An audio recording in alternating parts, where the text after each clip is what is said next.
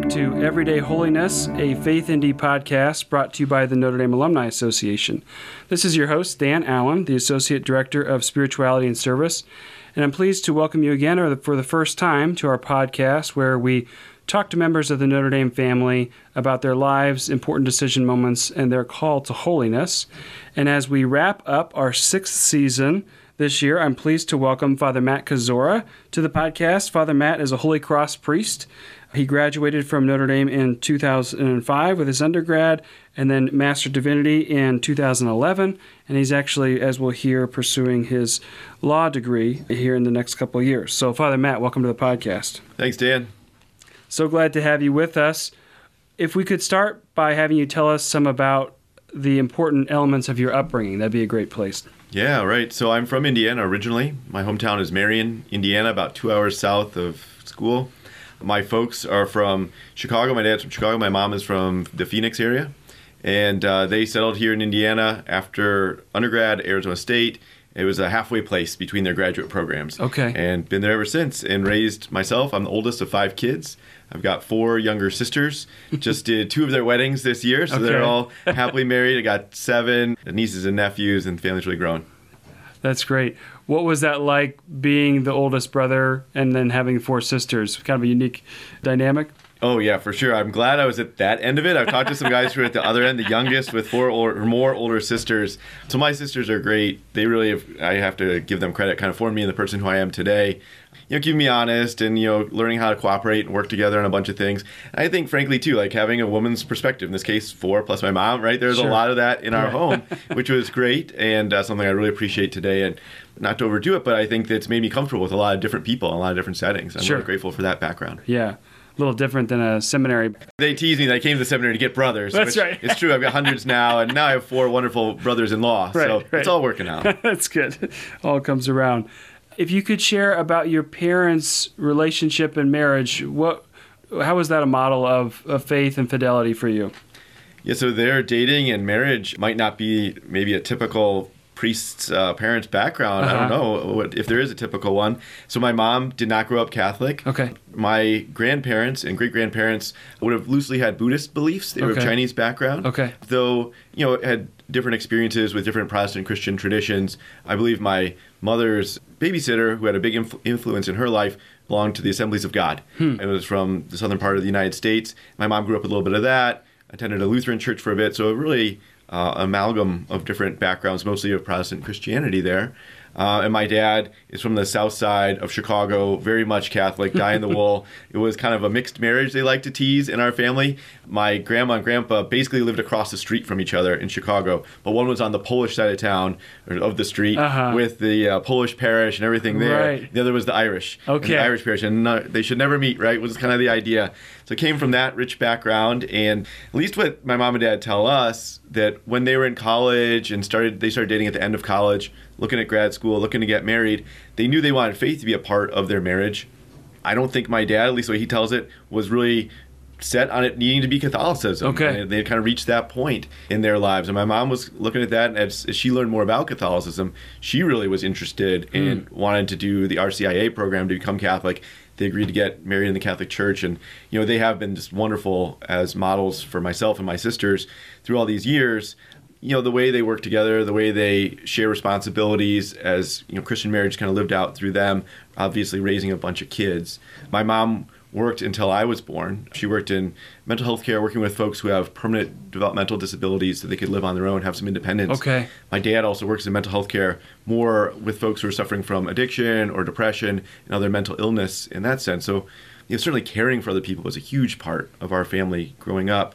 But I brought that up to say that my mom was a stay at home mom with us. And so she just spent so much of her life and energy with us kids, chase us around, take us to different events and mm-hmm. whatnot. Mm-hmm. My dad too, working full time, but still coaching soccer, for example, sure. for each of the kids.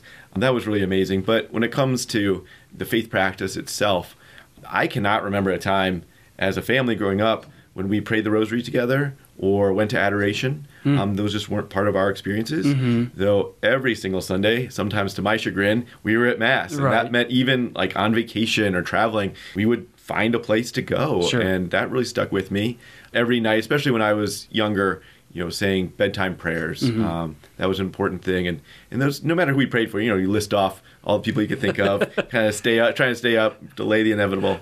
But we would always end, and for those who don't have enough. And that was a really important thing in our family, caring for those who don't have enough. And I think that instilled in me an interest, a, um, a real love for the parts of Scripture, the parts of the gospel, especially where Jesus himself cares for those who are poor and marginalized and, and calls us to do that. And I would say, along with you know, weekly Mass, my folks would encourage us to volunteer in the community, take us to the local Catholic food bank, ring bells for Salvation Army, whatever it might be to volunteer. Okay. Uh, and that was really how we lived out our faith. As you got a sense of your own faith and deepening it, what were some important elements of that that you remember as a kid? I think honestly, Dan, like going to mass was not thrilling. It wasn't what uh, fed me, and it's kind of went because I had to go. You know, when I started to get a little bit older, middle school into high school, I was so blessed. A lot of my friends belonged to the same parish. Okay. And in my hometown, actually, it, it's you know the center of the Bible Belt, and at least you know generations before I was there, there was some pretty intense anti-Catholic Okay. feelings there in town. Now I didn't experience that. I, I really loved my community and continue to, but we certainly aren't this like overwhelming kind of cultural majority Sure, in town. sure. And yet there were a lot of kids my age in my class in school that were all going to confirmation prep. You know, we call it different things: Sunday religious ed, CCD, and Yeah. it changed names during those times. But being there with those friends really helped me to kind of look forward to those catechetical classes Mm-hmm. and to maybe see them at church, that kind of thing. So it was friends. Okay. Well, and that's great to, to know because obviously God uses all the people in our lives and, and calls us at different times in our lives based on, you know, how do we become attracted to the faith. It's sometimes it's by witnessing those we look up to or those who are our peers and friends who are also taking it seriously. Did you have any inclination in high school, young adulthood that in thinking about priesthood or did that come along later?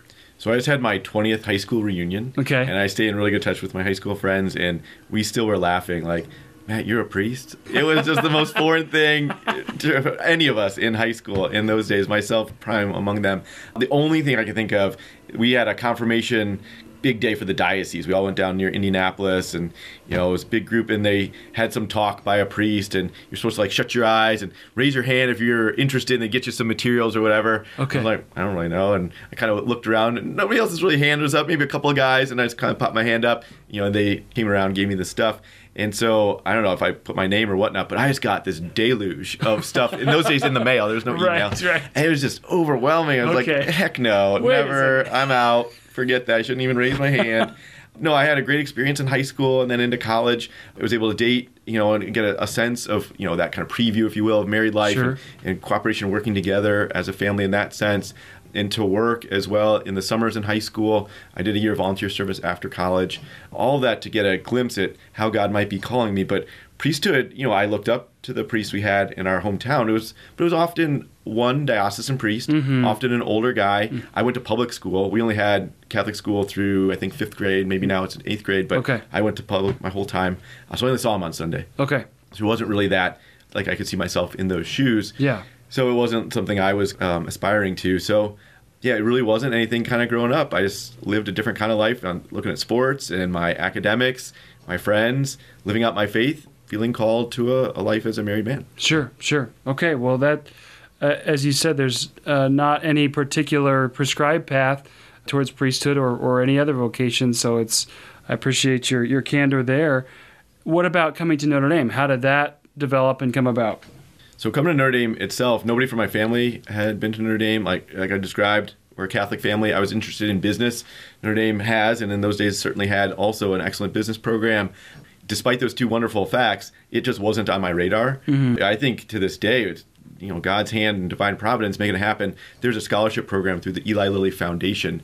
Every county, I, when I was there, one person would get a full ride scholarship anywhere in the state. Wow. Uh, you know, to prevent brain drain, stick around. Sure, sure. And I was all set to go to IU. A bunch of my friends, we'd all go there together, have a great time. And I, I was awarded the scholarship. I applied for it and got it. Hmm. And I think in my you know business mind high school days. I was like, well, let's see what's the most expensive place to go to.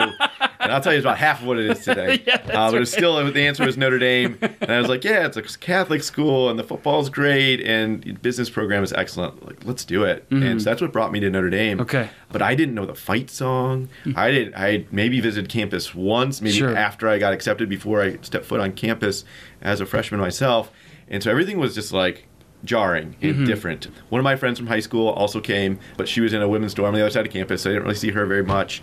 And so it was just there. And what really made me feel at home, and I think what leads even into my kind of discernment of religious life and priesthood, was the residence hall. Mm-hmm. My first encounter with the Holy Cross Religious was Father David Scheidler, rest in peace. He Mm-hmm. Yes. just died this last year. Uh, just an amazing man, an amazing priest, also from Indiana, so we Okay, connected on yeah. that but just full of energy and enthusiasm. I remembered, you know, my mom and dad and I pulled up behind the dorm, got my stuff, and you get just rushed by all these guys, and they don't know you, and they're going to take your stuff upstairs for you. You don't have to lift a finger. And Father Dave comes out, welcome to Notre Dame and to St. Edward's Hall. And it was that tenor, that beginning, that really carried all the way through. And it really made me feel comfortable at Notre Dame and kind of fall in love with it, despite not having a deep connection otherwise. Mm-hmm. So that was just really huge and, and opened me up to whatever else Notre Dame had to offer. So going through, I was an accounting major. That's what I graduated in as well. Long story short, my junior year, the summer before, I did one of the summer service learning projects Sure. through the Center for Social Concerns. I was assigned to live out in New York City, in Manhattan, to work at a Jesuit high school. It was a great program for boys from underprivileged backgrounds in middle school. If they completed this program, they could go to one of the Jesuit high schools, automatic acceptance, and hmm. really just like a timeline, a time warp, I guess, in the American dream. It's just Yeah. an amazing program. Reach for Regis is the name of that. But I lived with Jesuit priests. Okay. That was the living assignment. And I had no idea what I was getting into and what that would be like and how they would be any different from the priest I had growing up. Mm-hmm. And that was, again, just an amazing experience to see religious life. Now, I had seen it at Notre Dame through Holy Cross priests, but uh, whatever reason, I wasn't paying attention. But to live there with them was really great. And they were involved in such wonderful ministries. You know, I would go to Mass, one of them would preside, but their day job would be being the president of this high school or a scholar in 15th century French literature. One guy wrote screenplays for British TV. It was a really amazing ministry. I didn't know you could do the sacramental and these other ministries and, and professions. So that was really fascinating to me. And to see them living together was also just great. To see you wouldn't just maybe as a priest be living by yourself, which for me coming from a family of five kids like wasn't really attractive. Mm-hmm. So that really I think you know got my my wheels turning in my head. I do remember like the last day I was there, they were having a big dinner or something. I think it was actually the feast day of Saint Ignatius, so July 31st, and there was there was a big celebration. And somebody said, "Oh well, Matt, like you were considered joining the Jesuits?" and I was like, it just turned me off again, like that deluge of letters, right? And you can see a couple of the other guys groan, like the guy had overplayed it, right? You just Yeah. like too much too too soon. And I was like, "Oh no no no no no no," right? And you know, and then the next day I left. This is interesting. I left to study abroad in Spain. Hmm. I left right from JFK, the airport, and went over to Europe. And there, I was in Toledo, Spain, the, the old capital, medieval capital of Christian Spain. And the cathedral I walked by every day literally was a thousand years old. Wow. And you have the Mozarabic rite, so part of our Catholic family of a mm-hmm. different way of celebrating the Mass. Yeah. And just to see the breadth and the age, the antiquity of our faith. Like I said, I'm from Indiana, not particularly Catholic part of Indiana. To see that was just astounding. And I like mm-hmm. history anyway, so that really turned me on, got me excited about my faith. In Toledo, too, to this day, but especially in 2003 when I was there, despite how Europe has largely not continued to be as Catholic as it once was, that's not the case with Toledo. You saw younger priests and sisters around. When I'd go to the neighborhood parish, young people there at the parish, that was inspiring as well. I had all these things kind of churning in my head. I come back to Notre Dame for my spring semester, junior year. I'm taking like 24 credit hours, and it's the meat of the uh, accounting program. Yeah. Not really loving the classes, working too hard. I'm living in a situation with six other of my friends, roommates who were great buddies now, Right, but right. not a lot of like personal space. It's a lot going on there. And man, Dan, I hit like kind of a, a low point. I would say it was probably maybe my lowest point in Okay, college. okay. Just kind of wondering who I am and why I'm doing this. You know, I, I suppose I did the accounting degree because I like numbers and I like how those things work together. But honestly, for a job, a lucrative job, and realizing I didn't want to spend my life that way. And I know, you know, a lot of my family are accountants, and it's Okay. a great profession, Yeah. a great calling, but it wasn't going to be for me. Yeah. So two things happened in my dorm in St. Edward's Hall. Bob Dowd, Father Bob Dowd, was our priest in residence. Mm-hmm. Okay. And I had seen him, you know, say mass and stuff, and I just knocked on his door and like, can we talk? And just to say what I just said to you, and he gave me a book by uh, Cardinal Bernardin, Mm-hmm. um, and it's called Instrument of Peace, I believe, you know, off of the prayer of St. Francis. Sure. Talking about what's enough and what's most important and putting ourselves in God's hands. That book was really inspiring, talking to Father Bob. And then I went on what we used to call a Notre Dame Encounter Right. retreat Sure. loosely based on a Kairos model, if people are familiar with that, but a really emotive peer run retreat. And that really was the right time at the right thing to kind of crack open my shell, to kind of have this experience with God and kind of reevaluate. So those things came together my spring semester junior year. And I really did start to think about if I was called to religious life and perhaps priesthood. Hmm. Religious life, especially seeing Father Bob and then Father Tom Eckert was my rector at that point. And I had Father Mark Poorman as a professor Mm-hmm. Sure. in theology. Um, seeing their wonderful work and then their community life, especially, Mm. was just really attractive. And I was kind of thinking to myself, like, wow, if I could do this and be a married guy, like, that'd be great. Like, this is what I would do. Yeah. And so it's just getting closer and closer. So just a little bit more in the future, the summer before my senior year, I did an accounting internship in Texas, and just the parish that was close by was run by Dominican priests. Okay. And these guys were outstanding preachers, as their order of preacher Sure, name might right. say.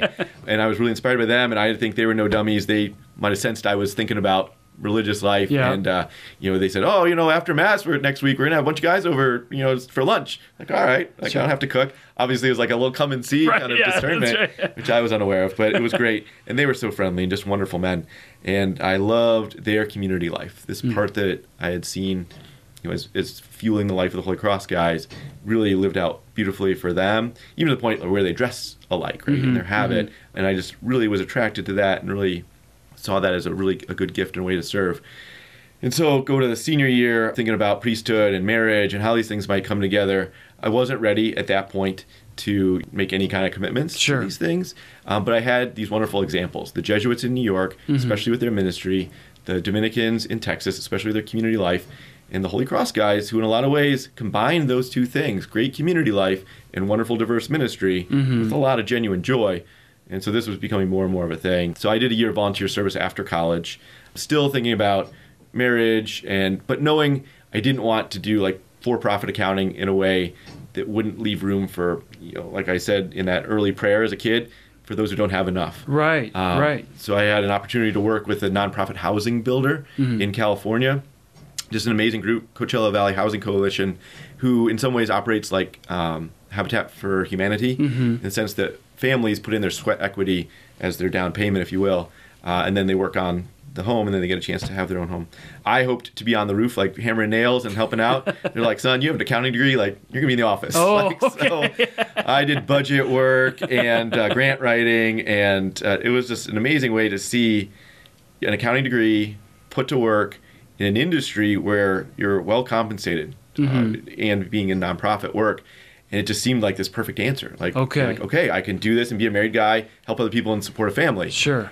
And yet, Dan, like, it wasn't enough. Yeah. You know, I was really enjoying the conversations with uh, the priests in the parish who were Holy Cross priests as well. Uh-huh. Um, and then also, too, in my free time, like after work, I would teach English as a second language and volunteered to help teach a citizenship class for those who were you know, attempting to become American Sure. citizens. And, you know, I really love that kind of stuff. That's what really kind of got me going. And again, continuing these conversations with, especially Holy Cross guys, getting to know more about their life just seemed like a great fit and a great thing to at least try. And honestly, I, the first day of seminary, I was like, I'm just going to go in. I'm sure I'll hate it. Yeah. And after however many you know days, minutes, seconds, like I'll be out of here. I'll, I'll we'll Okay. answer this question Okay. and move on and look at marriage. And you know, I can talk about more later if you'd like. But each year, for me, that was a six-year program. Each year, I reapplied to continue. They reaccepted me, if you will. So Yeah. there's that complete freedom. Sure. You could leave before then, but there was that decision point Sure. each year. And each year, there was always something I wanted to dive deeper into, a question I wanted answered, some other reason to continue. Yeah. And it was it felt good enough to keep going. Mm. There's some years where it's like 90%. Yes, this is great. Other years where it's like 50.22, you know, very small, but enough to keep going. Yeah. And to the end there, when I'm wrapping up the Master of Divinity, where I was getting ready to petition for final vows in the community, just feeling like if I was in a dating relationship for six years, Hmm. it was this good, you know, I'd be looking for a ring to get engaged. Sure. Yeah. Yeah. And so it was trying, kind of drawing that analogy. I felt free and, and called. Yeah. You're always going to have doubts and and qu- or at least questions about well I I don't know exactly how this is going to go but when you look at the whole of of what's transpired there's a lot of goodness there and a lot of confirmation there I want to return though if we could to that that low moment where you'd kind of seen your life going in this direction you'd been working on the accounting degree and all of a sudden you realize that this this may not be it I think people encounter that in in discernment, whether it's not just priesthood or marriage or religious life, but even in college majors or careers uh, where they thought they were going to be an engineer, but they really like their history class or whatever the case may be. What would you say to people who are kind of in the face of that low thinking, wait a minute, I thought my life was going to go this way, but I feel my heart being pulled another way? Yeah, I think at least in that moment, I realized life is too short to just be miserable. And frankly, I was miserable. Mm-hmm. And I didn't want to just keep plowing ahead for the, its own sake. Yeah. And if I was going to look at other people's expectations or expectations I had set on myself, not from my genuine passion, that would be the only reason to do it. And I suppose I was afraid in some ways too to let people down.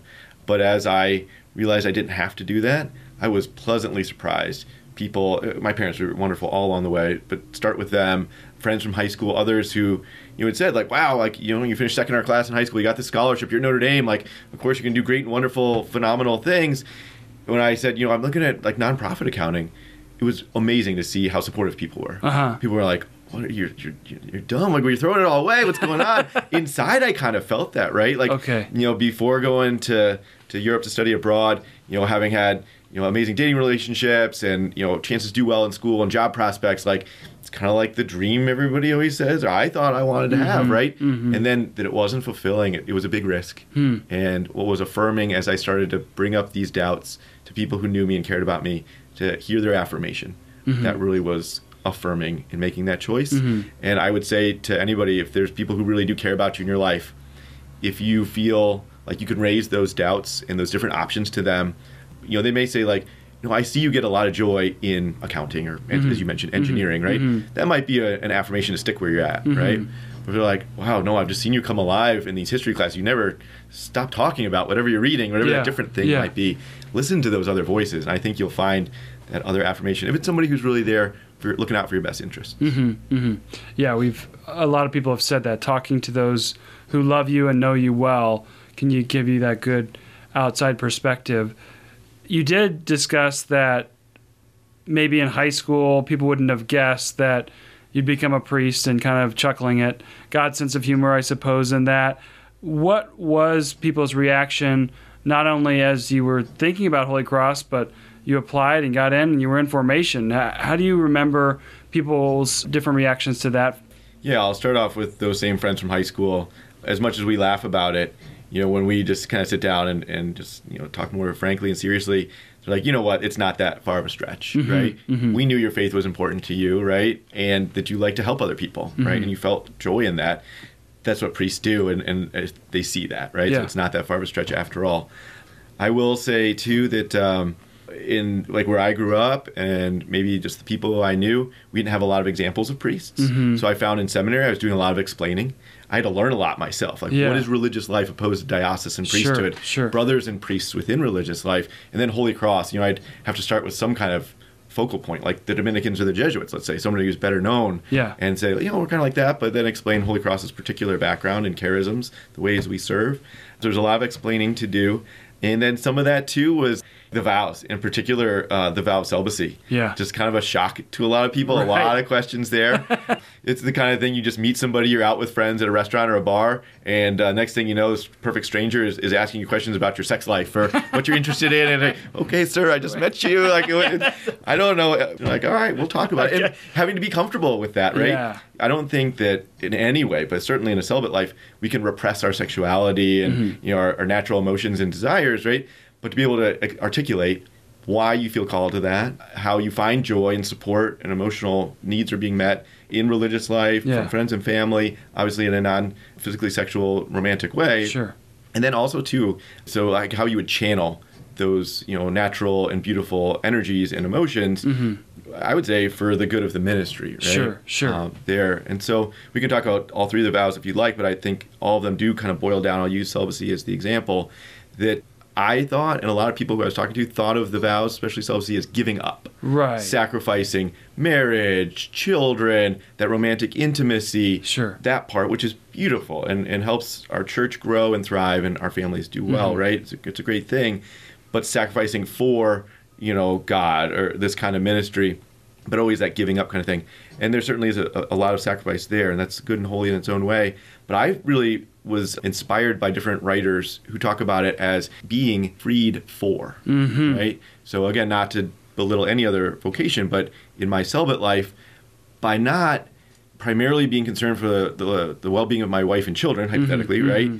That allows me to just be there for whomever comes to my door. Mm-hmm. So i was a rector of a dorm actually two different dorms over five years here at notre dame and i like to use that as an example you know i had 103 men in carroll hall 220 men in dunne hall mm-hmm. and whoever knocked on my door like that's who I needed to be there for, right? Right. It wasn't like I needed to choose between putting the kid to bed or, or my wife or whatever that might have been. And it was just I was there for them. And the same way, my first assignment as a priest was in Mexico, mm-hmm. and it was a very difficult time in northern Mexico, 2011. There was a lot of violence drug related there. I didn't need to think about you know, a place that would be good for my wife to find friends or schools for my kids or even the danger, the risk. Safety areas, yeah, Right, yeah, so yeah. Just dive in there. So it freed me for that ministry, and that's what I try to explain to people. Yeah, I can see that, and certainly my own life, uh, married and have kids, that there are certain things that are are too much, or I can't be a part of because I have to be attentive to those vows that I've made, and and seeing the the wisdom sometimes in the church of saying that, especially those called to priestly ministry or religious life, how they're just able to be so available to people, sometimes at a moment's notice, because we don't know when suffering will will happen in our lives or when we'll really, you know, for you knocking on Father Bob's door. I mean, you were one of those people that he was able to love and be available to because of who he was. So thanks thanks for sharing that if we could go to the kind of important moments of final vows or ordination, I want to touch on those and then we can get into your life as a vowed religious and priest. But in sort of those final stages of your formation, what were the important moments that stay with you now that there are real treasures to you? So where we take our final vows and our ordained priests is at the Basilica of Sacred Heart here at Notre Dame. I had been ministering in Monterrey, Mexico, in the north of Mexico, uh, just in a very different setting of poverty and violence and a lot of preventable illness. So it was a big juxtaposition, like just a change in scenery to come up back to Notre Dame, which is very much home for me too. So the beauty there and surrounded by friends and family, that was amazing. So when I went through seminary, we started off with six men, and by the end there were two of us. But my classmate, Father Brian Ching, did a pastoral year, so he got ordained and took final vows the year behind me. So it was just me there. Okay. And so my sisters accused me of being the priest Zilla, right? It's all about me.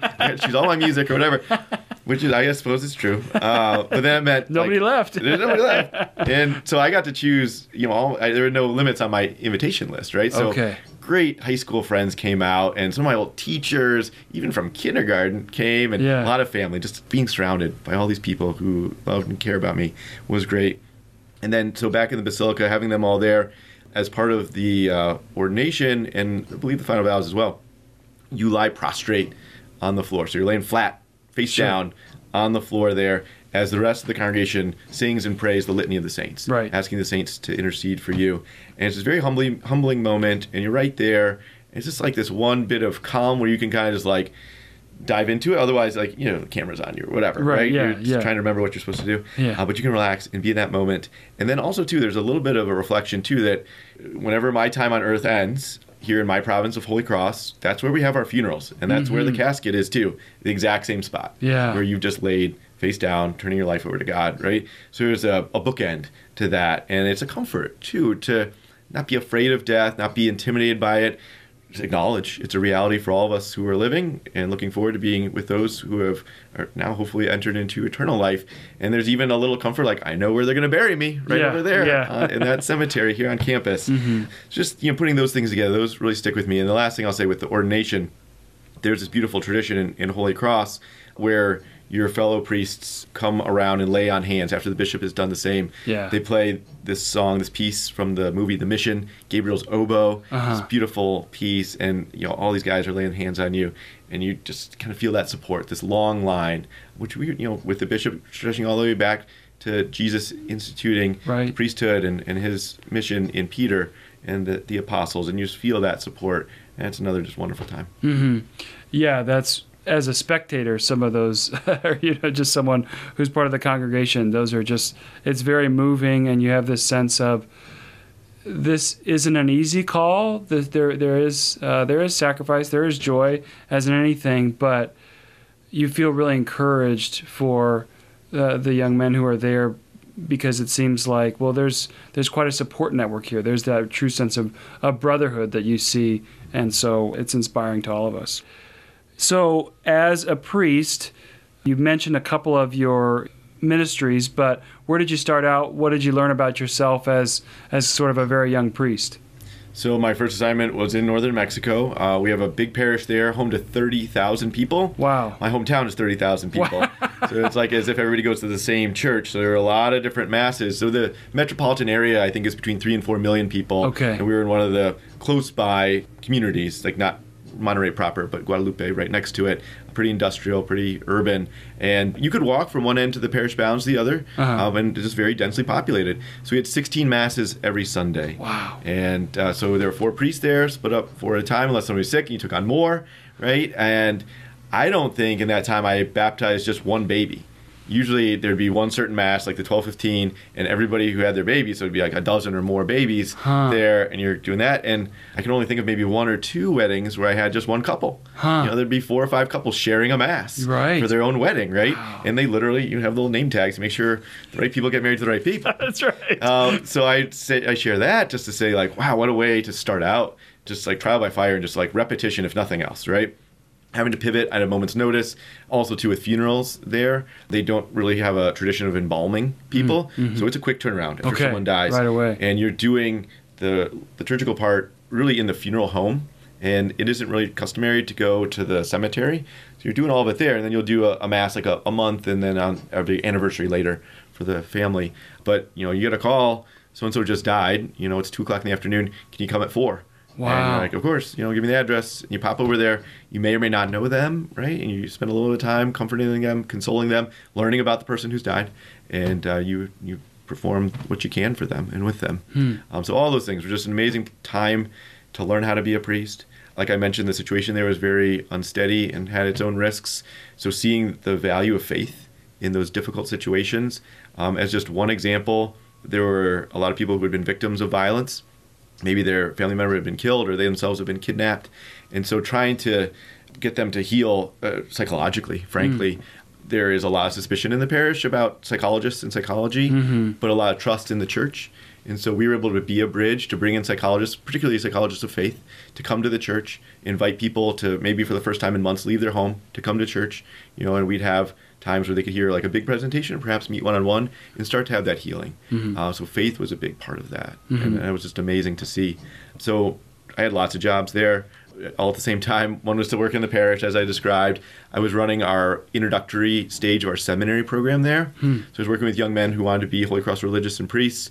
So just like training them up, everything from like, this is how you do laundry, right? Yeah, yeah. Very basic to getting them to school and their academics and their faith formation developed. And then my third role there was as the vocation director. So hmm. I was traveling around Mexico, talking with young men and their families about the guy who might feel called to Holy Cross, putting together like social media things, other outreach, but you know, having those conversations with Yeah. people and it's inspiring to see their faith and their interest. And also too, like it's not so foreign from our experiences here. I, there was one family who lived around the corner from the seminary, Uh-huh. and both parents were involved in the parish, and the kid was at all of our stuff, all our missions, all of our retreats. And he's like, I would, I'm thinking about being a Holy Cross religious. I'd like to get the application. So I go to the house, and he's like, my parents are a little bit cautious. So I go to the house to talk to them. I've talked to them dozens of times. Yeah. And they're just like stone cold and angry. You're gonna steal our kid. He's gonna be so far away. I'm like, it's around the corner. Right. and I can see his sister in the corner. She just laughing. She's having the greatest time. I'm Yeah. like under the gun here, being interrogated. so it's all different things Yeah. with that. So it's a great way to learn and to start off.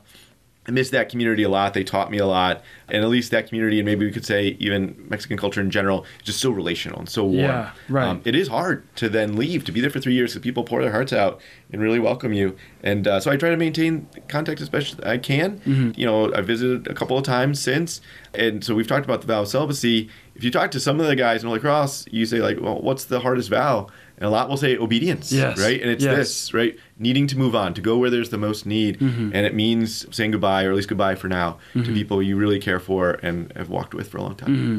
Yeah, I that I would imagine is is so difficult because, as you mentioned, whether it's in a restaurant or in a parish setting and you're someone's home, there is something about uh, people are comfortable around priests that they open up so quickly, and you get to know people at a depth very fast that you might not otherwise be invited into that conversation, and yet you have to hand them on to the next person who's coming to minister to them and and let go of some of those relationships yourself. I imagine that is that is quite a challenge. It is a big challenge. Uh, one of the parts of scripture that really gives me support in that, I believe it's Paul's first letter to the Corinthians, and the Corinthian church is kind of fighting because Paul has brought the gospel to some of them. Apollos, another Christian evangelist, had brought it to others. Mm. They're fighting like, well, what's the real deal? Like, who's yeah, better, right? right? And Paul's like, whoa, whoa, whoa! Like, look, I kind of came and planted a seed. Apollos, he came and watered. But let's not forget that like it's God that's causing this growth. Like that's right. what's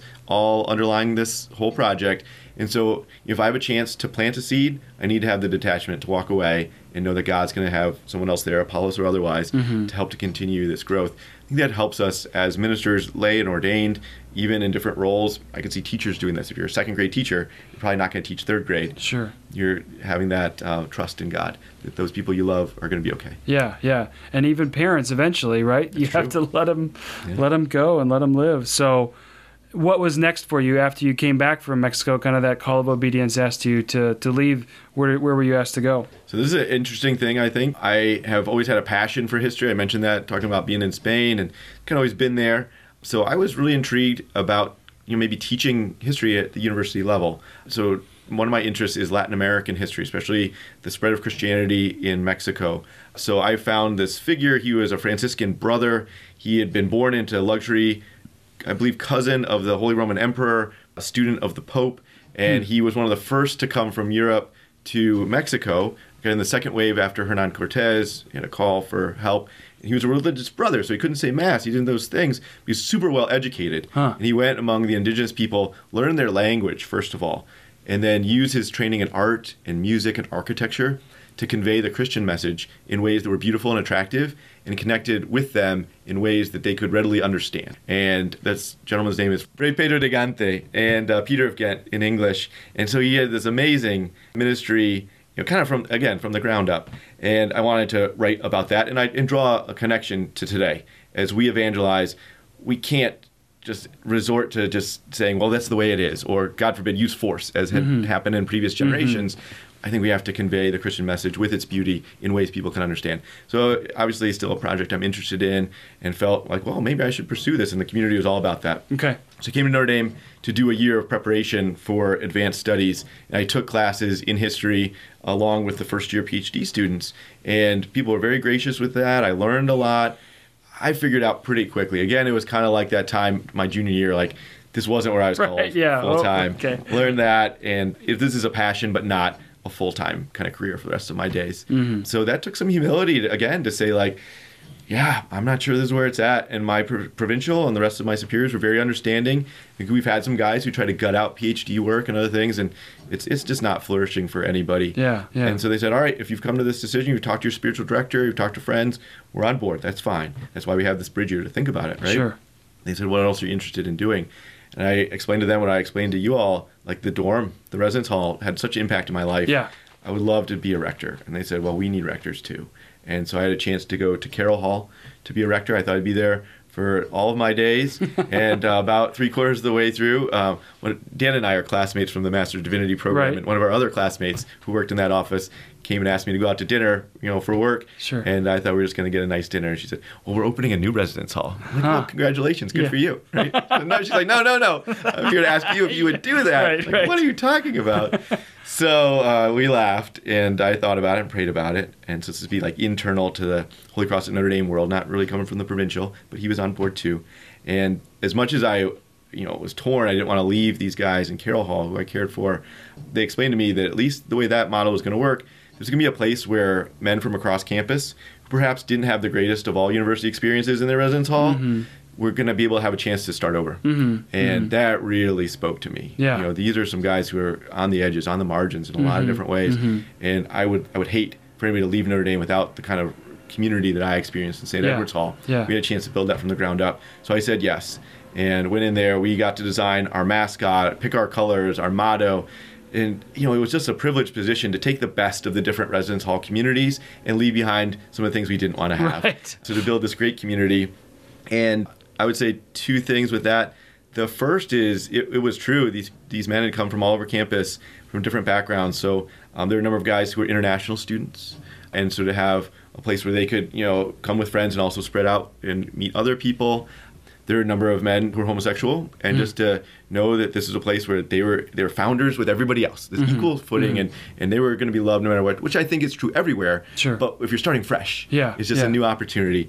And we were able to do that. Guys from different faith backgrounds, all these differences. This beautiful. I mean, we talk about mosaics a lot, but it was that. It created this great Mm. community Mm-hmm. of welcome and diverse strengths. I think we were stronger because of all the different Mm-hmm. aspects we had.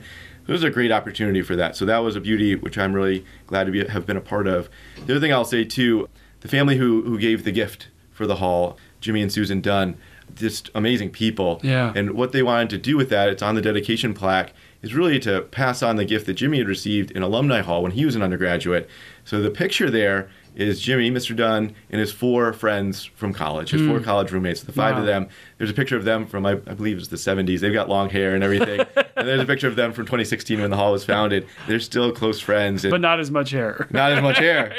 and uh, you know, it just as what we experience, we want for everybody else in this community. And you know, it was really it was really moving. A couple years ago, Mr. Jim Martin, one of the friends, he he died of cancer, and uh, it was just so moving to see the other four as his pallbearers at his funeral, right from college. To the end of their days, and they you know they look out for his widow and his kids, right? It's very real, like Yeah. what, what we try to build at Notre Dame, and that's Yeah. just a, a great example.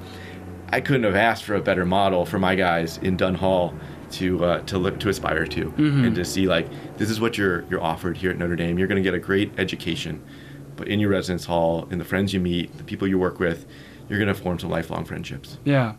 And I think it's such a blessing and privilege to be a part of that in, in your role as a rector to think about, again, you're not going to live with these young men for uh, years and years and years, but to be there at the beginning of something and to help nurture that with the bonds of faith. Certainly. So you did that for a few years, and but then uh, were again called to to something else. How did how did all that come about? Right. So I think it was in my third year in the dorm in Dunne Hall. So my fourth year as a rector, just loving it. And I had, you know, had expectations as a rector once I got kind of my feet under me to take on some other stuff on the side. And I had done vocation work in my first couple of years. I taught a class, actually two classes along the way. But I thought initially like, oh, I had that summer service experience with the Center for Social Concerns. Sure. I would love to do that as my second assignment, you know, Yeah. as a rector. And I had had so many great experiences. I hadn't had a chance to even do that yet, right? So I was looking to be a rector for years to come. And in my third year in Dunne Hall, the provincial asked, you know, what do you think is next? And I said, well, of course, to be a rector, right? We Yeah. need this. What we talked about? Sure. He said, yes, we do. And we also need guys in the Holy Cross who are going to be able to multiply that effort, explain it to others, advocate for, and continue to, to build it up. And we need people in student affairs. And Mm-hmm. if, if I like student affairs so much, working with young adults, which I do, maybe I should look at getting a degree to get some more skills with that, to be Mm-hmm. able to lend even more to the ministry at Notre Dame or any of our six colleges across the U.S. And Sure. across, we have lots of needs, and they all Sure. have student life, student affairs. So, you know, it, it took some praying and some discernment over, but it made a lot of sense, Mm-hmm. right? I want to have the best Holy Cross religious, religious sisters, laymen and women in our halls for our students at all of our colleges and universities. So that made a lot of sense. I'd be sad to leave the hall, but willing to do it. And you know, it was great the way it worked out. Though he said, if you know, this is our goal, keep that out there. I want you to investigate the programs, the degrees you might do. So PhD, MBA, JD, whatever it might be. Mm-hmm. Um, so I looked at all those things, and the law really made the most sense. It's a very flexible degree. It's a terminal degree. It's one where you get expertise in a lot of different areas, but really that means it helps you to tackle complex problems, mm-hmm. to think through difficult issues. Mm-hmm. And not to mention, so much of our students' lives, for good and ill, is wrapped up in the law. Um, certainly, opportunities to exercise our freedoms and respect each other, make sure those guarantees are there, but also, too, there are tragedies of you know the sad situations of the Title IX sexual assault and harassment situations. Now balancing for our student athletes their name, image, and likeness rights, other rights that continue to develop for them, liability around many different parts of our students' lives. And we have wonderful attorneys and risk managers here at Notre Dame. I think our general counsel's office is just so incredible. And a lot of times when I was a rector, there would be policies or, or decisions that were made, and I, d- I couldn't understand. Yeah. I didn't speak that language.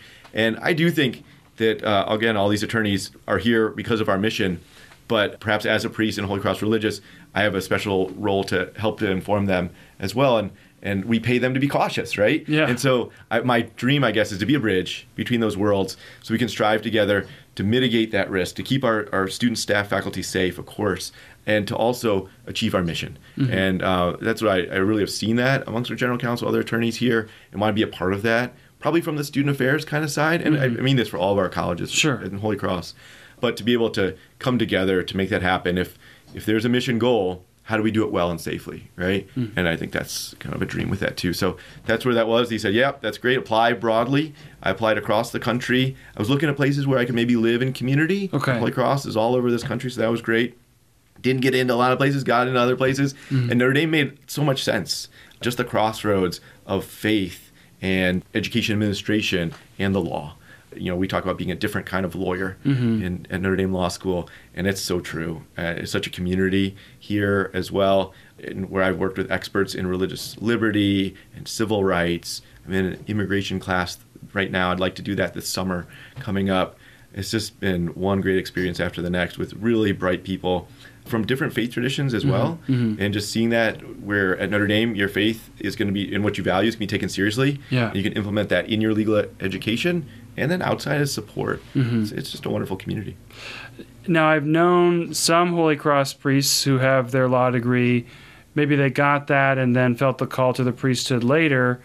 But you are a vowed religious, you know, Holy Cross priest in law school. What do you think that experience is like for your classmates and for you to to uh, be established in that way in in kind of the big uh, portion of your vocation, but still pursuing this this secondary vocation as as a lawyer? Right. I don't hide that I'm a priest at all. Um, I mean, this is my ministry assignment for right now, my job. Yeah. So when I go to work, I wear my collar, right? Right. I'm very obviously, visibly a priest. And at the same time, I don't want that to be somehow intimidating or, uh, I don't know, off putting. It isn't the word, but I just want it to engage academically and intellectually. Most of our professors are, I've known them even too. So trying to maintain that balance is important, but needing to be challenged, right? I don't want any deference or special privilege or whatever, just to dive in. If I'm wrong, tell me I'm wrong. Like I don't know anything about the law, mm-hmm, right? Mm-hmm. And so whether it's a classmate or with a professor or whatnot, so and they've been wonderful about that, understanding, challenging, very respectful, and fascinated by what I'm doing. So we have a lot of great conversations, uh, and that's just been a really great thing. So to be a peer with my classmates has been a real gift, and to talk to them who are from very similar faith or otherwise life experiences or very mm-hmm. different has been really a great opportunity as well. I know just wearing that collar comes with a lot of other baggage, if you will, for mm-hmm. people in different ways. Mm-hmm. They may expect me to say one thing or another, which are maybe totally opposite, right? Depending on who the person is. Yeah. And trying to be very human and explain our faith to people and not be a caricature, I think is important. To be very welcoming, to help nuance views, and again, acknowledging like, look, we're all coming at this. It's our first year in law school. Nobody has been in law school before. Uh-huh. We're coming at this together. And last year, uh, we continue to be in the pandemic, but the more restriction, the more severe restrictions last year, going through that together, uh, supporting each other emotionally and as peers. But again, acknowledging I'm not the chaplain of the law school, right? We do have those resources. So there were, I think, a lot of natural conversations where people said, "Oh, Father Matt, he's a priest. Like I'm gonna go to him." And then I, I listened and was there as, as much as was appropriate and said, "You know, let's talk to our chaplain. Let's talk to folks at the University Counseling Center, our own care consultant in the law school, we our own dedicated person. She's Yeah. wonderful. Yeah. So connecting them to those resources, I think that was that was the right balance. And I love our residence halls, and I, I'm actually living in Moreau Seminary, way across the lake right Uh-huh. now, and that was important too to have a little bit of space from my previous ministry, lest my heart I just couldn't say no, right? Yeah, yeah. To say masses and give talks or whatever. Sure. So this has been a great balance between that and going through. And I hope it's a, an important witness to people, like I saw with those Jesuit priests and Holy Cross priests, that you're saying mass. I, I didn't do mass. I didn't say mass at the law school my first year. I do once a week now. Okay. Uh, so they see my sacramental ministry, though I help out in town at a parish every week. Sure. They see that, but they also see me in the classroom. Mm-hmm. They see that there's uh, there are lots of ways to be a priest, and Holy Cross religious serve in many ways. Mm-hmm. Well, thanks for sharing that. We've touched on the vows of chastity and obedience. What about poverty? What has been your understanding of poverty and, and kind of living that vow of poverty as a Holy Cross priest and religious? Yeah, I think that we are so blessed in Holy Cross that we have what we need. And we also have inherited in a lot of ways, you know, good facilities and through the generous benefaction of donors are able to, you know, do things like what I'm doing, getting an advanced degree or studying in the seminary. So, so blessed with that. And, you know, I, I since I was pretty young, I've liked to live pretty simply. And so that was just an attraction. Yeah, Right. okay. Um, there's, there are definitely times where you're like, you wish you could go and, and visit a friend across the country, but like the, the flight's not in the budget. But I mean, everybody deals with that. Sure. I think Like, Yeah. most families Right. deal with that, and I think that's really important. It was good for me when I lived in Mexico, for example, to you know basically live like the community in our neighborhood lived. And now Mm-hmm. we had more cars than they had, but we had more people living there, and I did have an air conditioner. Not everybody had air conditioning. Mm-hmm. But you know the cockroaches were the same, the heat was the same, the traffic, the noise. Like it wasn't like we lived in some kind of resort compound away from everybody Uh huh. that was such a an important experience. One that wasn't always pleasant. I didn't always thank God for that part. Right? It was difficult, but I did thank God that our vow calls us to that and really insists that we do that well. And yeah, I've just been so grateful for that part. Mm-hmm. You've been a priest for a number of years now. How has your understanding of priesthood changed from when you were, when the members of the community were putting their hands on you that day of the of your ordination to now your understanding of yourself as a priest?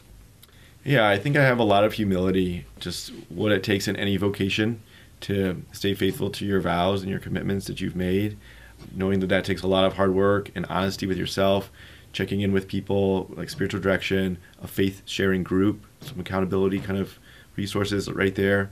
There's a great movie called Keeping the Faith. Are you aware of this movie? Uh-huh, I've heard, It's yeah. got Ben Stiller, he's a rabbi, and uh, Edward Norton, he's a priest, and their friend Jenna Elfman, they both fall in love with her, right? Just this like they start off going into a bar. It's a great, Right, it's a great right, joke, right, right? yeah. But it's a wonderful movie.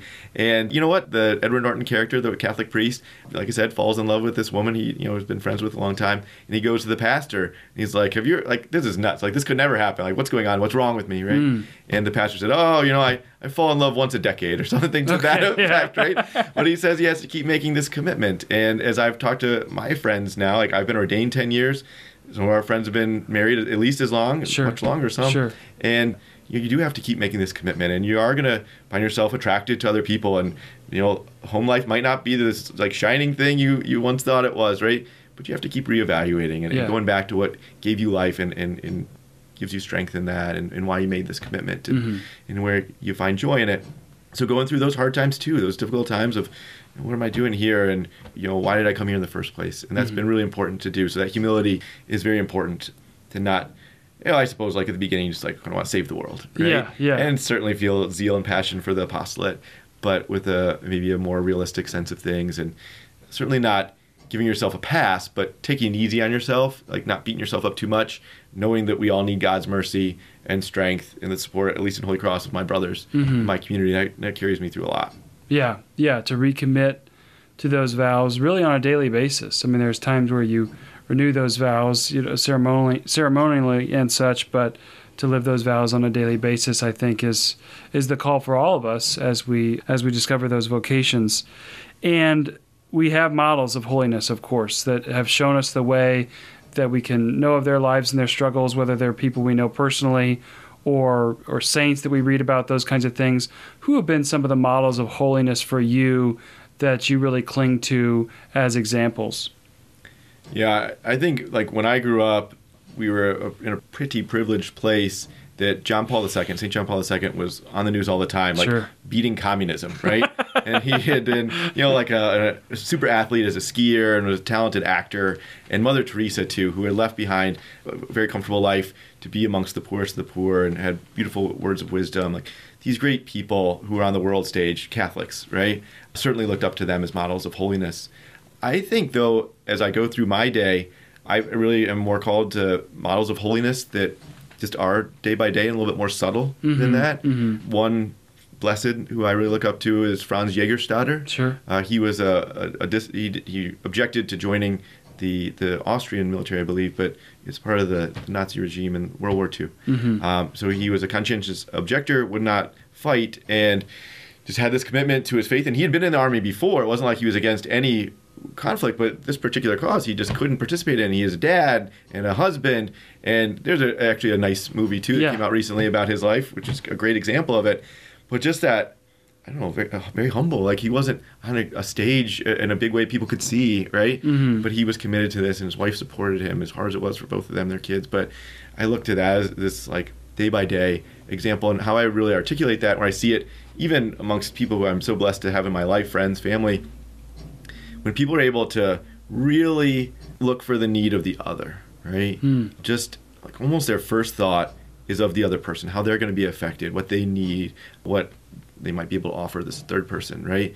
That's just holiness in my mind, what I, I strive to do. I know I'm not great at it. I need help. It's a, a lifelong kind of process of getting there. Mm-hmm. And there's a, there's a downside. There's a potential downside if someone is just like not taking care of themselves. Sure. Thinks sure. less of themselves. That's not what I'm saying. I'm saying that from that space of knowing that God loves you and knowing that you have many gifts, trying to look for the need of the other before you serve yourself. Mm-hmm. And that's what I see as holiness and what you know I really look up to and, and, and would really strive for. Mm-hmm. Yeah, I love that line of your parents of for those who don't have enough. And there's certainly the material poverty and things like that, but there's also the acknowledgement that all of us we're all incomplete without God's love. And and in some ways no one has enough without God. And part of the I think the example of, of holy living is to help share that love of God and to help people even realize what that what their hole in their heart is about. So for you in trying to live a holy life in your particular vocation as a Holy Cross priest, possibly as a you know future attorney and, and professional in that way in, in higher education, what are some effective methods for you of, of maintaining cultivating a holy life? I think community is just my way to do that. I would not feel called to a diocesan life where I'd mostly be living on my own, though there are other examples. Or even in marriage, you know, there's another set of supports there, a single mm-hmm. life, right? Mm-hmm. In my communal life, like that's where I find this accountability and this inspiration, the strength. So that means so once a month I go away to our little retreat house, five or six Holy Cross religious, and we talk about what's on our minds, what's been a joy in the last month, what's been a struggle. Uh, we maybe we have a, a theme for the night, mm-hmm. kind of talk about one of the vows or one aspect of ministry. That's very important. Cook a meal together and just spend that time, right? That's very important. I mentioned spiritual direction as well. Having somebody you can talk to. My spiritual director is a Holy Cross sister from across the street here at St. Mary's College, and she's in her 80s and has seen a lot and is a wonderful person who pushes me and listens to, and, and we help, or she helps me to hear what God is saying in my heart and to see where God's moving in my life. Those are really important things. And, you know, the sacrament of confession, too, just to recognize my own frailty and need for God's mercy. Mm-hmm. That's a huge part to stay on the path of holiness. And I think, too, so really the, the primary goal of Holy Cross, I would have thought making God known, loved, and served, and sure. serving in parishes, mission, and, and education, all these wonderful things we do with our charism. But the first purpose is for the sanctification, the holiness of its members. Yeah. Right? So by that, I, have come to understand our constitutions which guide us, which are poetry and prayer. Beautiful. Oh my gosh, great. yeah. They lay out a hope and some guidelines, some expectations there that we will gather for Eucharist together every day. We'll pray the liturgy of the hours, um, that we share a devotion to our Blessed Mother, and that communal time, especially in meals and recreation, is vital and should should be the norm unless there's something extreme that pulls us away. So by living that out, which I promised, right, in my right. final vows to do forever, you know, just trusting in that that that plan, this life that's been developed that I've inherited. I've been so blessed to just kind of been handed to me. Mm. So by by being faithful to that, I, I get that support that I need. Others have other ways to live that out, of course, but for me, these rules of life in Holy Cross help me to strive for that holiness. Mm. Well, thanks. Yeah, I think knowing where that source and guidance is coming from is, is a really important step for all of us. And I hope that for a number in the audience that FaithND can be part of that role and of course is, is part of what we're trying to do in helping people continue to cultivate to cultivate faith in their lives. Well, Father Matt, I want to thank you for taking the time to talk with me today and share your life and vocation with our audience, especially as we're getting here towards the end of the semester and things are picking up. But it's really been a joy to talk to you, and, and I'm excited to share this with, with the wider audience. Thank you, Dan. It's been wonderful, and may God bless all those who are listening. And if you have an extra prayer, say a prayer for the law school students as we start to get to these end of the semester days. Thank you. We certainly will. Well, that concludes this episode and season of Everyday Holiness, a FaithND podcast. Of course, we would invite you to rate the podcast and share it with anyone who might appreciate these stories. And go back if you've missed any episodes. We're six seasons in now, and so there's lots of beautiful stories for you to find and listen to and be inspired by, and uh, just to be a part of that. And as always, if you haven't yet or want to invite others to subscribe to our daily gospel reflection at faith.nd.edu slash sign up, we'd welcome you to do that. Until next time and next season, you'll be in our prayers. God bless.